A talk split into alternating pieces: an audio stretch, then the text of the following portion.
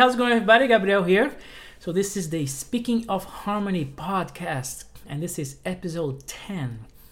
A very interesting, cool little little tip for you guys today that I want to talk about. And before I go, please subscribe to the channel, activate the little bell thing notifications. There's all my social media stuff. You know, the feedback has been amazing as usual.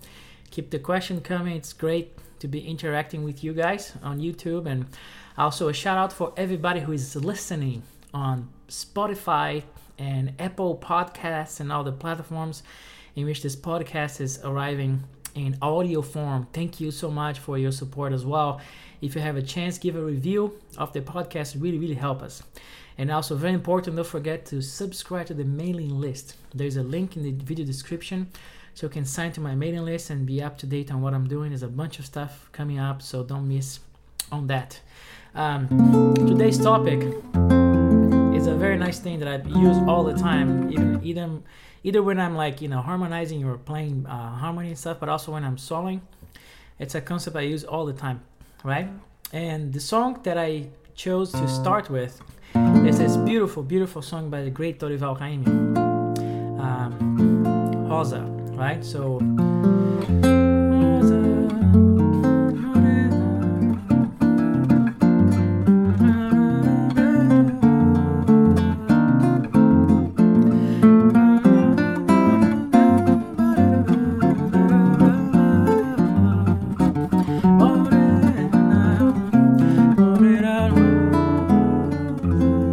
Here's the topic of our video today this diminished appoggiatura chord right? So let's uh, talk a little bit about that because it's pretty cool. You can use in so different you know so many different ways. Um, well first of all what is an appoggiatura right? It's an italian name.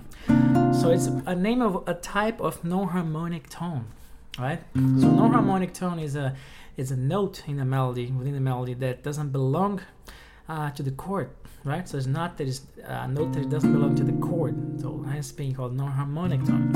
And there's so many of them, right? Passing tone and and uh, neighbor tone, and one of them is the appoggiatura, right? And it's characterized as a note that is not from the chord that is being attacked in the downbeat and then resolved into a note from the chord, right? So.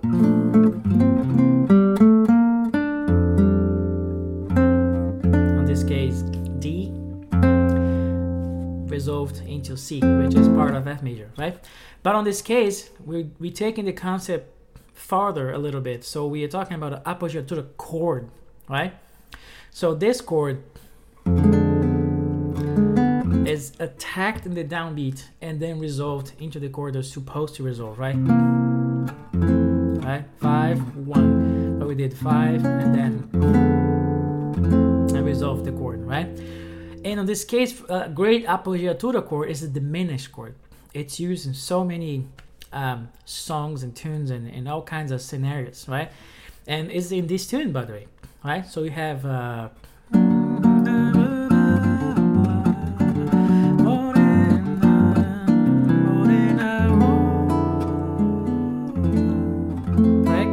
So F diminished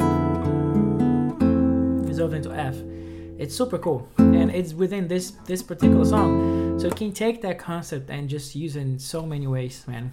You know it's such a such a great thing such a little trick that you can use right? There's so many songs that have that. It's like another one from jobim that i play all the time. Is corcovado you can also use right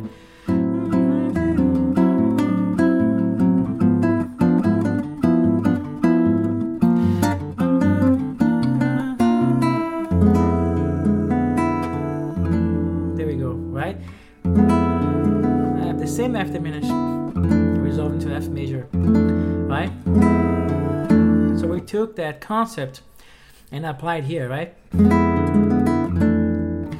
Right? Um, again.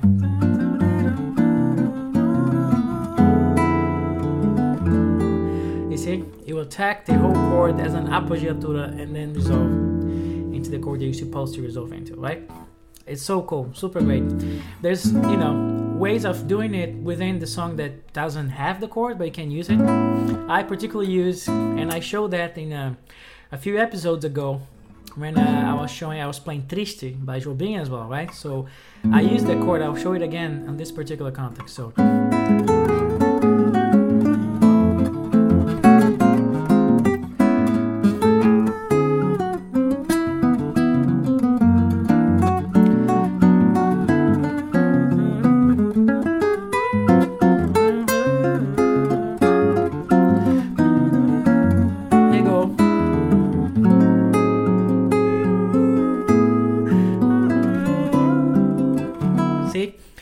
Supposed to go right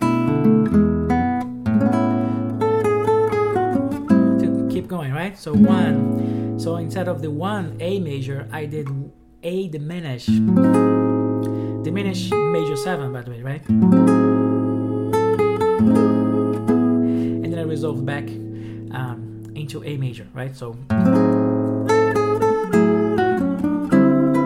right? So it's super effective, right? Uh,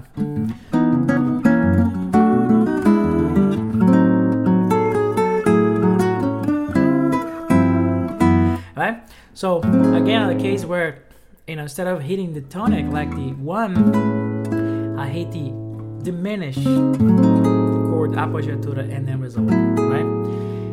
It's super cool because you delay the resolution of the chord and then you create this this basically this is kind of a suspension, right? You put this tension and then it's asking for the resolution and then boom, then you resolve it, right? It's so cool. Um, there's so many ways you can use also like improvising wise because this these are examples that I gave you. Um, they really work within the melody, right? The melody is right there, but you can use that in concepts like when you're like accompanying or when they're like there's someone soloing, they don't have the melody. Sometimes the melody wouldn't fit this change, but when there's no melody, when someone's improvising or yourself improvising, you can use that concept, right? And not only for tonic, right? For ones, whatever major chord that you feel that this will fit, you can use, right? Let's say I can give you an example of um, another great tune that I love to play. Uh, Someday My Prince Will Come, right?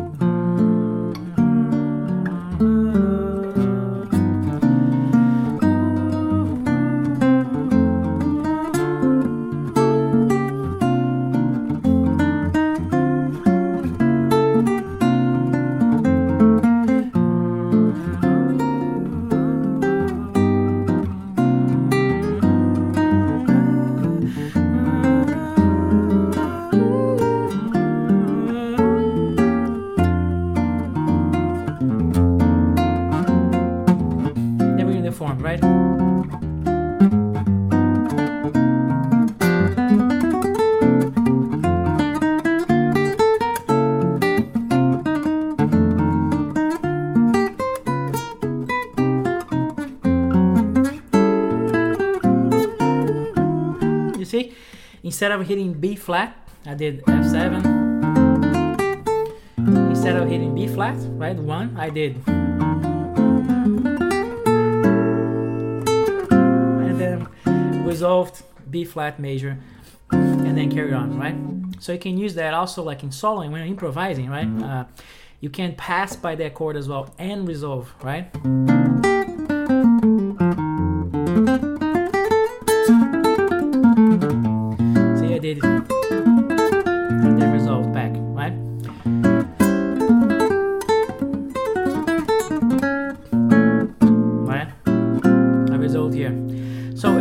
Cool effect you can use. You know, not only when you are, um, you know, harmonizing, but also when you are improvising. Like you can, even if you know whoever, whatever the harmony is, or if you're not in charge of the melody and someone is playing the melody, hitting B flat, you can still su- superimpose that effect on your soloing, on your lines. So I, I can be thinking of that diminished chord and making the resolution in my solo, like melodically, right? So it's still cool. So I'll just kind of play soloing, trying to delineate the melody or the harmony rather. And then when I get to that B flat, I'll try to like go for the diminish effect, right? So uh,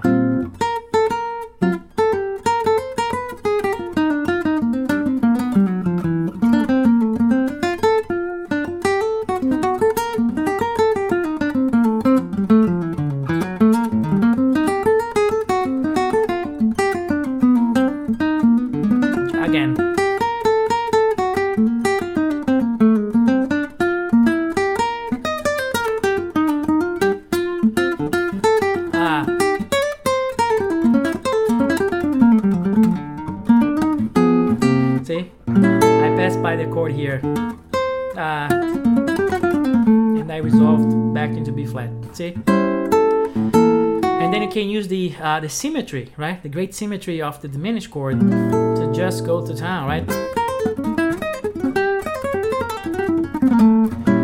Instead, you know, on top of this, and then uh, resolve the B flat, right?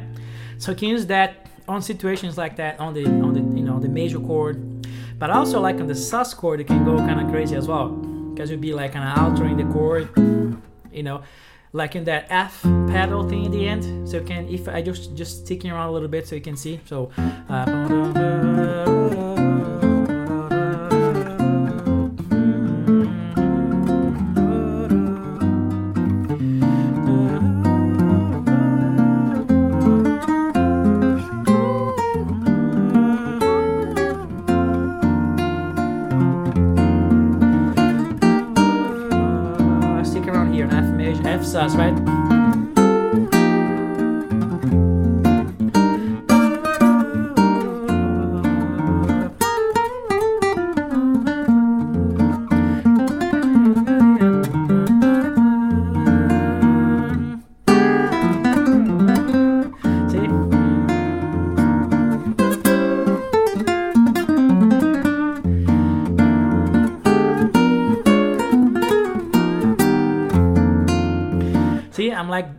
superimposing all these diminished sounds on top of that. Instead of sus, right?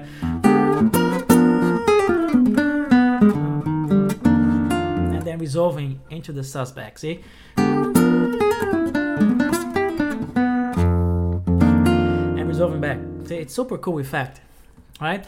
So I'll show another one that has like a lot of chords, you know, they can kind of pass by that diminish very subtle and still have the effect. Like a tune for instance like um like all the things you are you know that has so many chords. So whenever you you know you hit that major chords you know the the, the main points in the in the end of the of the sections right? So you go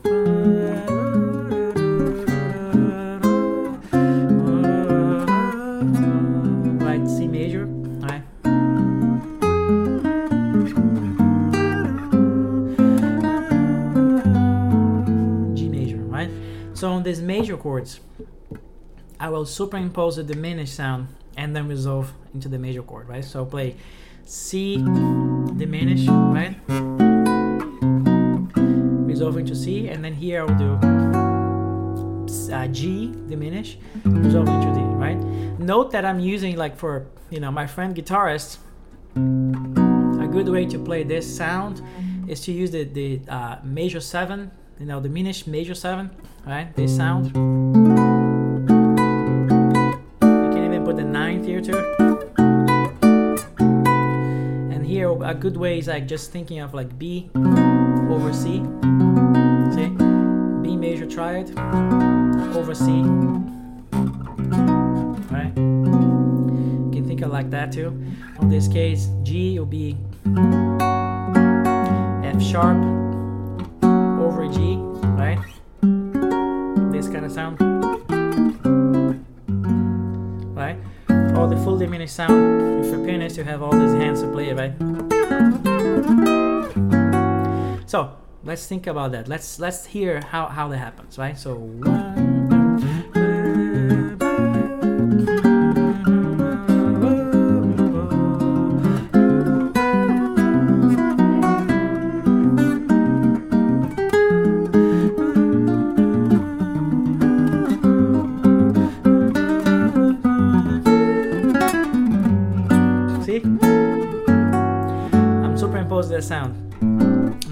Some some soloing so I can, you know, go through these changes and and see if I can negotiate that diminished chord in there, right? Um,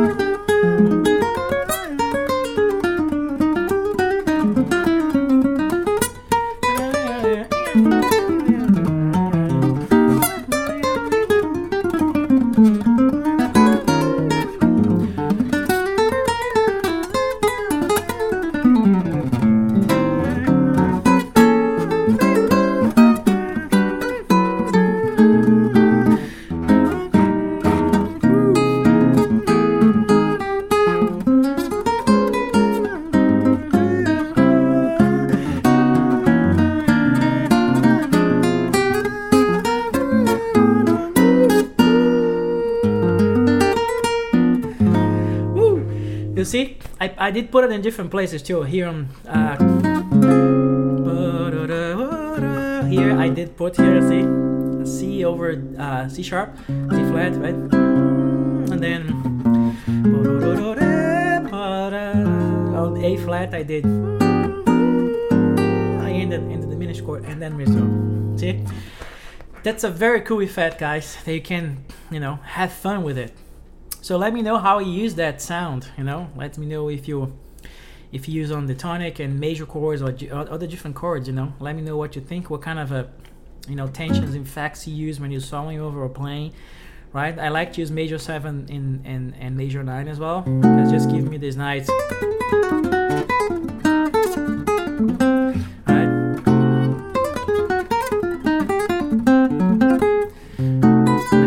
Arpeggiation, right? Which I'm gonna be talking about in you know further episode like diminished resolutions, some cool ways you can use um, stuff that I talked with my my good friend Yannick Wisdala on his podcast uh, early this month, and I'm gonna be talking about that with you guys. So thank you so much for sticking around, and I would love you guys to subscribe to the channel. You know, go ahead and subscribe if you haven't done yet. Uh, activate the little bell thing, notifications. Uh, this is all my social media stuff. Um, subscribe to the mailing list because you get you know, some tips, some videos, some music for free, and a lot of stuff is coming up. So don't forget to sign up for the list in the link description. And I'll see you guys in the next one. Thank you so much.